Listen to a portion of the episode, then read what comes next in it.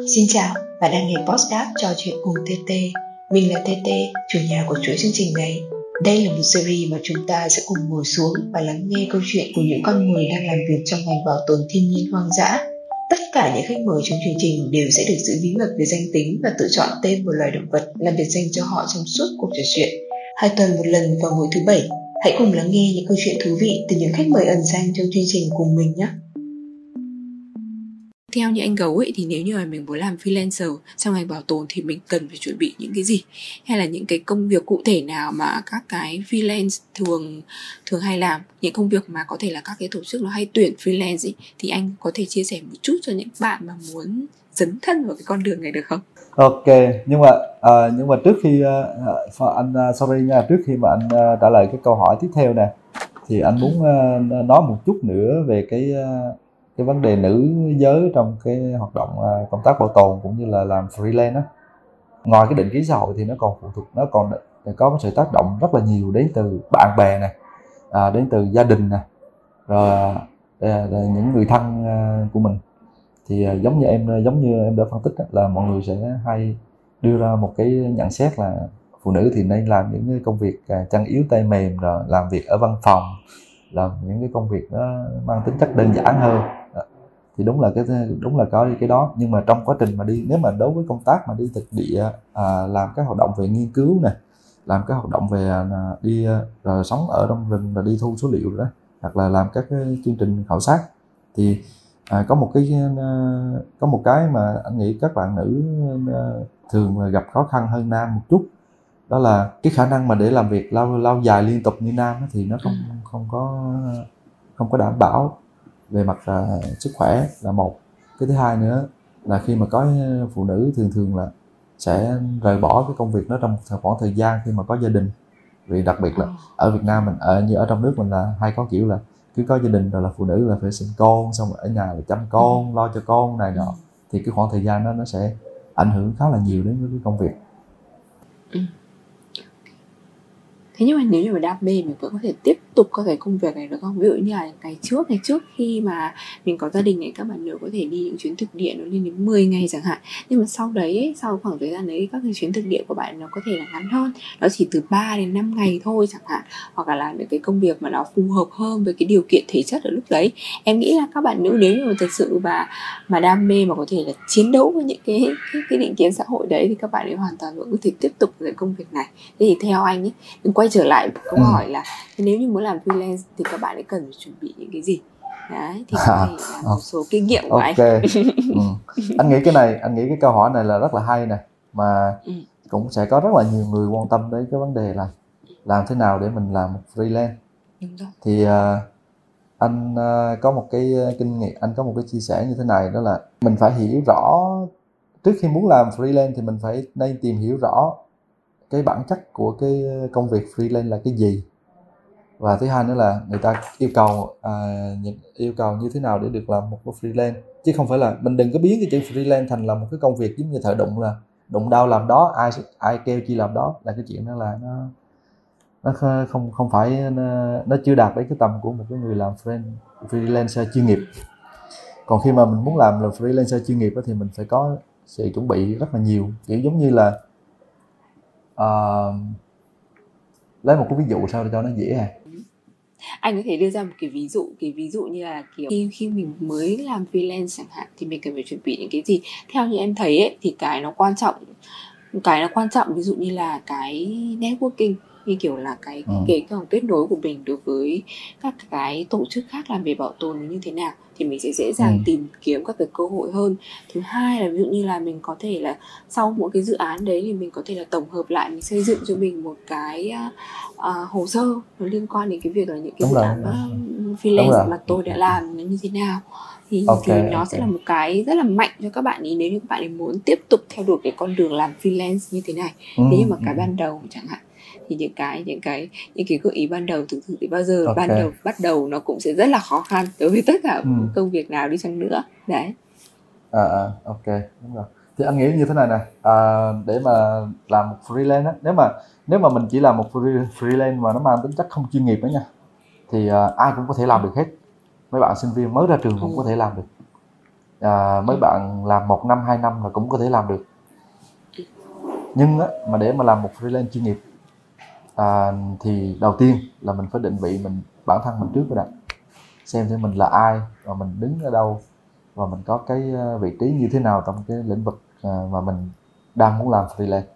Vì á một khi mình đã coi cái công tác bảo tồn là một cái nghề và mình và cái nghề này mình khi mình đi làm thì mình được trả công và tương ứng với lại cái giá trị của mình bỏ ra thì lúc đó nó sẽ hình thành một cái gọi là thị trường lao động mà freelance không phải là freelance không phải là lúc nào cũng có công việc đâu. Mà cái công việc ví dụ như khi mà làm freelance thì người ta sẽ đưa ra một cái gói dự án sau đó người ta sẽ kêu gọi à, người ta sẽ tìm người freelance phù hợp. Thì lúc đó cái tính cạnh tranh nó rất cao. Chứ không phải là cứ làm freelance là ra là à, thấy có công việc cái mình nộp hồ sơ vô là mình nhận được đâu. Không phải đâu. Mà nó phải có sự cạnh tranh. Ai tốt hơn thì người ta mới nhận thì à, để mà để mà làm à, tốt thì như vậy mình thấy có sự cạnh tranh đó thì mình thấy rõ ràng là cái thứ nhất là đầu tiên là mình phải cần phải có cái chuyên môn cái tính chuyên môn cao. Đấy. mà cái tính chuyên môn cao nó thể hiện qua ở chỗ nào? Nó thể hiện qua ở chỗ cái CV của mình. Trong cái CV của mình xem người ta sẽ nhìn vô cái CV người ta xem chứ là mình đã từng làm ở đâu từng làm những công việc gì rồi cái Ừ. công việc đó cái trong những cái công việc đó thì mình làm những cái vị trí gì mình mình có nắm những cái ờ, vai trò đóng cái vai trò gì trong các cái dự án đó để qua đó được là nó thể hiện được cái năng lực của mình đó. chứ còn mình nếu mình không có năng lực gì hết á, thì chắc chắn cái hồ sơ của mình nộp vô nó sẽ bị loại trước rồi đó, đó. rồi cái thứ hai nữa là mình phải có một cái network rất là rộng đặc biệt Ừ. là sau khi à, rất là rộng để làm gì khi mình có network rộng thì mình mới có ai mà có nhiều network thì sẽ có nhiều thông tin mà thông tin nó được cập nhật từ nhiều bạn bè từ nhiều đối tác thì lúc đó mình mới có nhiều cái cơ hội để tiếp cận với các cái gói gói thầu hoặc là các cái gói Ừ. ờ, hồ sơ công việc đó là cái thứ hai cái thứ cái thứ ba nữa là mình phải có thể hiện cái cái mức cái, cái tính chuyên môn của mình thông qua Ừ. một vài cái, cái cái công việc mà đã được đã được nhiều cái đơn vị trước đây mình từng công tác họ đánh giá hoặc là trong các cái gói thầu trước người ta đã đánh giá mình cao rồi thì các cái gói thầu sau hoặc là các cái hoạt động các cái chương trình các dự án tiếp theo mình nộp hồ sơ thì nó sẽ có khả năng cao hơn so với ờ, những cái freelancer khác. Thì ờ, thì điều đó cho thấy là rõ ràng là cái gì cái mình phải muốn làm freelancer chuyên nghiệp và à, coi hắn là một công việc lâu dài thì cái điều quan trọng nhất là có tóm lại là có hai cái. Một là kiến thức chuyên môn. Ừ. Và cái kiến thức chuyên môn này là phải được khẳng định rồi nha phải được đánh giá bởi một đơn vị hoặc một cơ quan một tổ chức nào đó Và thứ thứ hai nữa là phải có một cái net- network khá là rộng lớn. Ok, À. rất là cảm ơn anh Gấu Hai cái này nó rất là hữu hiệu Ừ. cho các bạn mà muốn theo đuổi cái con đường làm freelance. Mà cũng như anh vừa nói thì cái công việc làm freelance không phải là lúc nào nó cũng công việc đâu. Thế nên là với cái vị trí làm freelance thì mình là giám đốc của bản thân chẳng hạn Thì mình cũng cần phải sắp xếp nó như thế nào. Ví dụ như là có cái tháng này, cao điểm này Thì mình đi làm nhiều dự án nhưng tháng sau ấy, nó không do điều kiện tiện- thời tiết nó không thuận lợi chẳng hạn, thì mình không thể đi làm được, mình không thể nhận nhiều job được ấy. Thì đấy, thì cái việc mà mình cân đối giữa tháng này và tháng khác để được mình có thể là đảm bảo cái tính ổn định cho tính bản thân mình ấy, thì đấy, cái đấy cũng là một điều mà mà em nghĩ là cũng cần phải lưu ý cho những bạn làm làm freelance. Nếu không trong thời gian đầu các bạn ấy làm, các bạn sẽ khá là dối đấy. Các bạn sẽ khá là cảm thấy hoang mang ấy đấy thế là mình đã kể ra những thứ rất là cần thiết cho một bạn làm freelance chẳng hạn này. Thế thì uh, dĩ nhiên là làm freelance hay là được công việc đi bảo tồn mà làm thực địa chẳng hạn thì luôn là có những cái tiềm ẩn một số những cái nguy cơ liên quan đến an toàn ấy. Thế thì nếu như mà các bạn ý em thấy là nếu như mình làm một cái tổ chức chẳng hạn thì nếu như mà có một cái sự vụ gì đấy xảy ra thì mình hoàn toàn việc đầu tiên là mình sẽ liên lạc với cả sếp của mình hoặc là cơ quan của mình thì có thể là báo cáo về vấn đề đấy và có thể là sẽ sẽ giải quyết cái vấn đề đấy. Còn nếu như mình là freelance ấy, trong trường hợp mà mình xảy ra những cái sự vụ như thế thì thì mình có cơ chế nào để bảo vệ bản thân mình hay không? Theo anh với một người làm freelance khá là kỳ cựu em thấy như thế thì mình sẽ bảo vệ mình như thế nào? Cái này là là là cái điều mà nếu mà mấy bạn làm freelance mới mới ra làm á có thể là không để ý đâu mà Vâng. khi mà làm nhiều trải nghiệm nhiều va vấp nhiều thì mình sẽ có kinh nghiệm thì à, thường thường trong các cái à, thường thường trong các cái gói à, à, hợp đồng à, tư vấn cho các cái những người làm việc tự do thì à, sẽ không có à, cái vấn đề là đảm bảo về an toàn cho mình cho nên là khi mà nếu mà đi thực địa thì mình phải chuẩn bị cho mình uh, bảo hiểm uh, tai nạn này ừ hoặc là bảo hiểm cho trang thiết bị này ví dụ như mình té ví dụ mình đi thực địa mà có vấn đề chỉ rắn cắn hay là mình té ngã hoặc là tai nạn rồi chứ đó thì cái đó nó không nằm ở trong các cái cái, cái quyền lợi mà bên bên thuê họ phải giải quyết cho mình mà nó tự mình phải lo hết. Cho nên là tốt nhất là mình tự trang bị cho mình những cái gì nó liên quan tới bảo hiểm. Cái thứ hai nữa ví dụ như thiết bị đi. À, thiết bị là một cái mà mọi người ít quan tâm. Ví dụ như mình đi thực địa mình phải chụp ảnh mình mang theo máy móc. Bình thường ấy, mình làm cho cơ, cơ quan tổ chức ấy, thì người ta sẽ cung cấp máy móc cho mình. Còn mình đi về lỡ có bị hư hỏng hoặc là có mất mát gì đó thì lúc đó cơ mình có thể trình báo lên cơ quan rồi cơ quan sẽ xử lý. Cái thiệt hại nó vẫn là nhẹ hơn cho người lao động. Nhưng mà nếu mà mình đi làm tư vấn độc lập tắt tàn tật mọi thứ té trật ngã đập máy uh, máy ảnh hoặc là thiết bị rồi chỉ đó của mình xuống uh, đất vỡ thì cái đó hoàn toàn mình phải tự chịu trách nhiệm hết có khi là cái tiền đó còn lớn hơn cả gấp mấy lần so với cái tiền cái gói hợp đồng mình đang làm đó. và cái thứ còn còn có là... một cái nữa còn có một cái nữa đó là liên quan tới cái vấn đề là ví dụ như cái rủi ro mà khi mình đi ra ngoài uh, thực địa mình làm việc là ví dụ mình gặp uh, sự cản trở của uh, đối tác Chính ở địa phương hoặc là ừ. những cái vấn đề liên quan tới giấy tờ giấy phép rồi đó thì cái đó là mình không phải lo mà cái đó là ừ. nó nằm ở trong cái gói hợp đồng rồi thì mình cứ báo cáo lại cho cái người ký trực tiếp hợp đồng à, của mình đó ở trong cái hợp đồng nó sẽ có ghi rõ là mình sẽ làm việc với ai liên hệ với ai. À, thì mình cứ liên hệ lại với họ thì bên tổ chức à, mà thuê mình đó, họ sẽ xử lý những cái vấn đề đó. Chỉ có những cái nào mà cái rủi ro mà liên quan cho bản thân cho cá nhân mình cho những cái gì mà thuộc về bản thân mình thì cái đó mình phải tự chịu trách nhiệm thì ừ. đây là cái mà kinh nghiệm mà cũng khá là hữu ích cho những bạn mà có thể là sẽ rất là muốn theo cái ngành bảo tồn thế thì riêng với các bạn nữ thì em thấy nó có một cái rủi ro nữa mà mà trong cái quá trình mà cơn làm việc trong ngành bảo tồn mà em có thể nghe rất là chia sẻ của một số bạn thế là có một số trường hợp ấy dù là mình uh, nếu như mà các bạn ý mà đi làm các cơ, cơ quan chẳng hạn khi mà bạn ấy đi thực địa thì bạn sẽ phải tiếp xúc với rất là nhiều các đối tác ở các bên khác nhau nếu như mà có những cái ừ. trường hợp xảy ra ví dụ như là trong các cái cuộc liên hoan người ta ép rượu này chẳng hạn hoặc là người ta um, um, có những cái trêu ghẹo quấy rối chẳng hạn thì đấy thì các ừ. bạn ấy hoàn toàn là là các bạn ấy có thể báo cáo với các cơ quan. Thế nhưng mà nếu như một khi làm freelance ấy, thì người ta biết rằng là mình không có cái cơ không phải là mình là người làm tự do mình không có cơ quan ấy. Thì anh đã bao giờ mà mà chứng kiến cái tình huống như thế chưa và nếu như mà là anh gấu ấy thì anh gấu sẽ sẽ sẽ sẽ sẽ xử trí như thế nào trong cái trường hợp như thế? Đấy là một cái trường hợp mà em cũng đã từng nghe thấy một câu chuyện thật rồi thì hôm nay muốn chia sẻ để hỏi anh gấu xem là anh gấu sẽ sẽ xử trí như thế nào trong cái tình huống như vậy.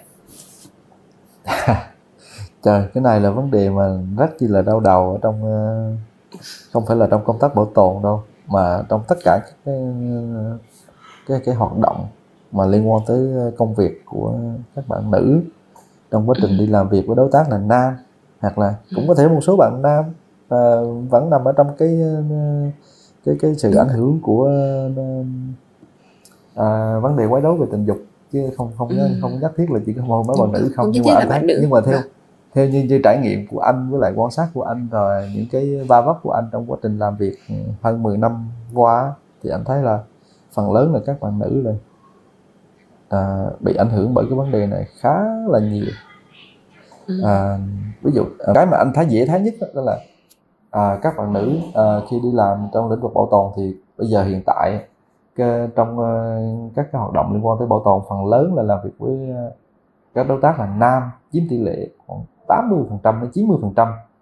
thì trong các cái buổi họ trong các cái buổi liên hoan các buổi tiệc rồi thì thường là các bạn nữ trở thành tâm điểm gây chú ý cho cho cái sự kiện đó. Và được mọi người mời mời rượu này ép rượu này ừ. rồi phải ờ, phải ngồi nghe những cái chuyện ờ, rất như là mà có thể là có tính ờ, văn tục một tí hoặc là có tính uh, nó mang cái tính chất hơi bị quấy rối hoặc là làm cho người ta cảm thấy khó chịu khi mà ngồi ở trong bàn ăn. Hoặc là những cái câu khen ngợi kiểu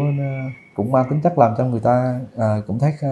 không thích lắm. Nhưng mà cuối cùng cũng phải vẫn phải vì một vì một lý do nào đó vẫn phải ngồi trong bàn tiệc và vẫn phải chịu những cái ừ. áp bức về mặt tinh thần như vậy. Thì à, anh đó thì à, à, anh có những cái nguyên tắc của anh khi mà anh làm việc. Ví dụ như là khi anh đi làm à,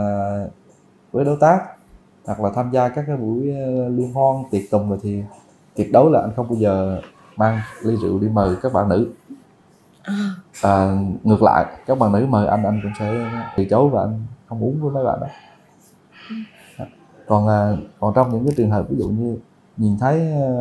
mọi người nói cợt nhã với nhau à, nam bảy tám người nam nói chuyện cợt nhã với một à, về một vấn đề tế nhị à, trong tình dục mà có một bạn nữ ngồi đó thì thực tế là anh cũng rất là xin lỗi vì là anh cũng bó tay anh không biết làm gì trong trường hợp đó hết. À, nếu mà là đó là đồng nghiệp thân thiết của anh đó, thì anh có thể à, nói chuyện với họ sau cái buổi uh, tiệc. Để khuyên họ không nên lặp lại những cái chuyện như thế. Ừ. ok.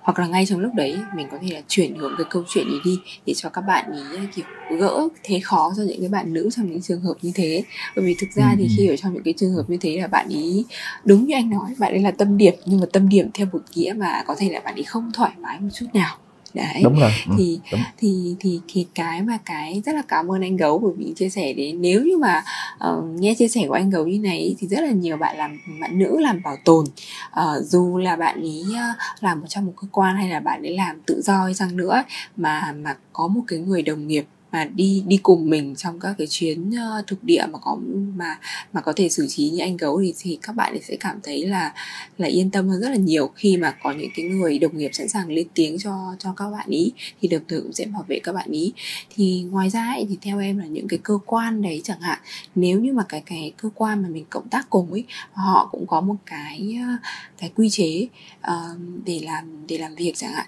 thì thì thì mình cũng có thể là trong cái trường hợp đấy thì mình thì nó cũng sẽ hạn chế và giảm thiểu rủi ro cho mình. Ví dụ như là ở bên ờ, uh, YX của bọn em với bọn em có một cái quy định là khi mà mình đi thực địa với tất cả các đối tác thì bọn em sẽ tuyệt đối không uống rượu chẳng hạn. Thế đấy là cái nội quy của cái cơ quan em thì nó cũng sẽ góp phần làm giảm thiểu những cái rủi ro cho nhất tất cả những cái cho bản thân em và rủi ro cho bản thân em và rủi ro cho những người khác khi mà có thể là cộng tác với em trong cái quá trình đấy chẳng hạn thì đấy là một cái mà nó rất là hay đấy thì thực ừ. ra đúng như anh đúng như anh gấu chia sẻ thì đây là một vấn đề mà rất là khó và vấn đề mà ừ. anh gấu còn phải dùng từ là đúng là bó tay đấy nhưng mà nếu như mà sẽ có một cái người đồng nghiệp như anh gấu mà sẵn sàng lên tiếng trong những cái trường hợp như thế có thể là mình chuyển hướng các cái câu chuyện thành như chẳng hạn thì nó cũng sẽ là một sự thật sự là một sự cứu nguy cho các bạn ý trong hoàn cảnh đấy thế là câu ừ, chuyện nó sẽ rồi. không tiếp tục nữa và câu đúng chuyện rồi. nó sẽ không đi xa quá khỏi cái giới hạn. Đấy thì ừ. rất là cảm ơn anh gấu. Thì qua cái cuộc trò chuyện ngày hôm nay ấy, mang đến cho các bạn rất là nhiều các cái trải nghiệm liên quan đến việc là làm freelance trong ngành bảo tồn như thế nào. Thì các cái uh, câu chuyện thì nó rất là hữu ích. Ví dụ như là em có thể thấy rằng là, là làm freelance nhưng mà cái trách nhiệm của mình trong công việc thì vẫn là cái được đề cao nhất. Và thứ hai là cái, cái sự tự do là do cái cái mong đợi của mình và do cái sự sắp xếp cái, cái công việc của mình là như thế nào. Thì ngoài ra anh hầu cũng cho mọi người một cái những cái những cái ví dụ rằng là các bạn nữ chẳng hạn thì hoàn toàn là có thể là những công việc liên quan đến bảo tồn và làm tự do thôi có rất là nhiều công việc cho các bạn đi làm có có thể là đi thực địa có thể là những công việc truyền thông khác chẳng hạn. Đấy có rất là nhiều các công việc. Và đồng thời thì uh, như bất cứ một cái trò chuyện nào thì như tinh thần của anh gấu vừa nói nó không chỉ là có những cái thuận lợi dĩ nhiên mình sẽ chỉ ra những điều không thuận lợi. Rất là hy vọng là có thể là là là mình sẽ qua cuộc trò chuyện này. Thì rất là nhiều bạn cảm thấy sẵn sàng dấn thân cho cái công việc làm bảo tồn như thế này. Thì à, một lần nữa thì rất là cảm ơn anh gấu uh, vì cuộc trò chuyện rất là hữu ích ngày hôm nay. Thì không biết là anh gấu có chia sẻ gì với tất cả những bạn đang nghe podcast ngày hôm nay nữa không nhỉ? À, nếu mà được à, nếu mà được chia sẻ thêm thì anh cũng uh, mong uh, cái công việc bảo tồn đa dạng uh, sinh học bảo tồn thiên nhiên là một cái công việc mà nó là sự uh, phải nhìn nhận ở nó ở một cái đó, đó là sự tổng hợp của rất là nhiều cái ngành nghề rất là nhiều cái uh, phương uh, rất là nhiều cái phương tiện để tiếp cận à, đến với cái để mà và có thể đóng góp được cho cái công tác bảo tồn để đóng góp cho sự thành công của công tác bảo tồn. À, thiên nhiên do đó là mọi người à, à, không có phải quá nặng đề về cái chuyện là mình phải học cái gì rồi phải học đúng chuyên ngành hoặc là à, phải được đào tạo đúng ờ, chuyên môn rồi thì mới có thể làm được cái công việc à, bảo tồn. Nhưng mà thật ra cái nếu mà mọi người nhìn nhận nhìn rộng ra hiểu rõ hơn và à, chịu khó ờ, tìm hiểu cái thông tin hoặc là tìm hiểu về, về những cái người mà đang làm công tác bảo tồn để cho họ lắng nghe họ nhiều hơn thì mình sẽ thấy được là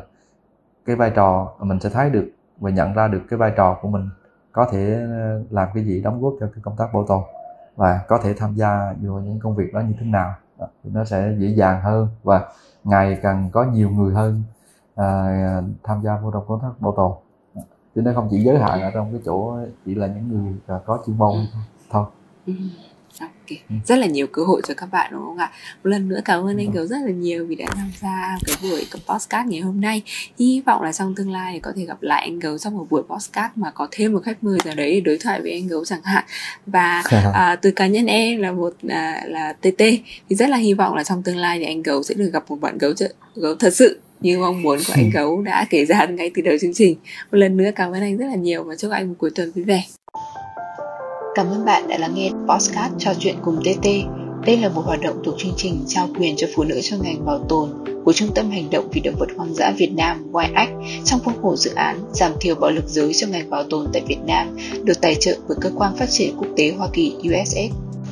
Nếu bạn có câu hỏi cho chương trình, vui lòng liên lạc với chúng tôi qua fanpage YX. Đó có thể là một thắc mắc, một ý kiến, một quan điểm của bạn về vấn đề mà chúng tôi đang thảo luận trong chuỗi postcard này.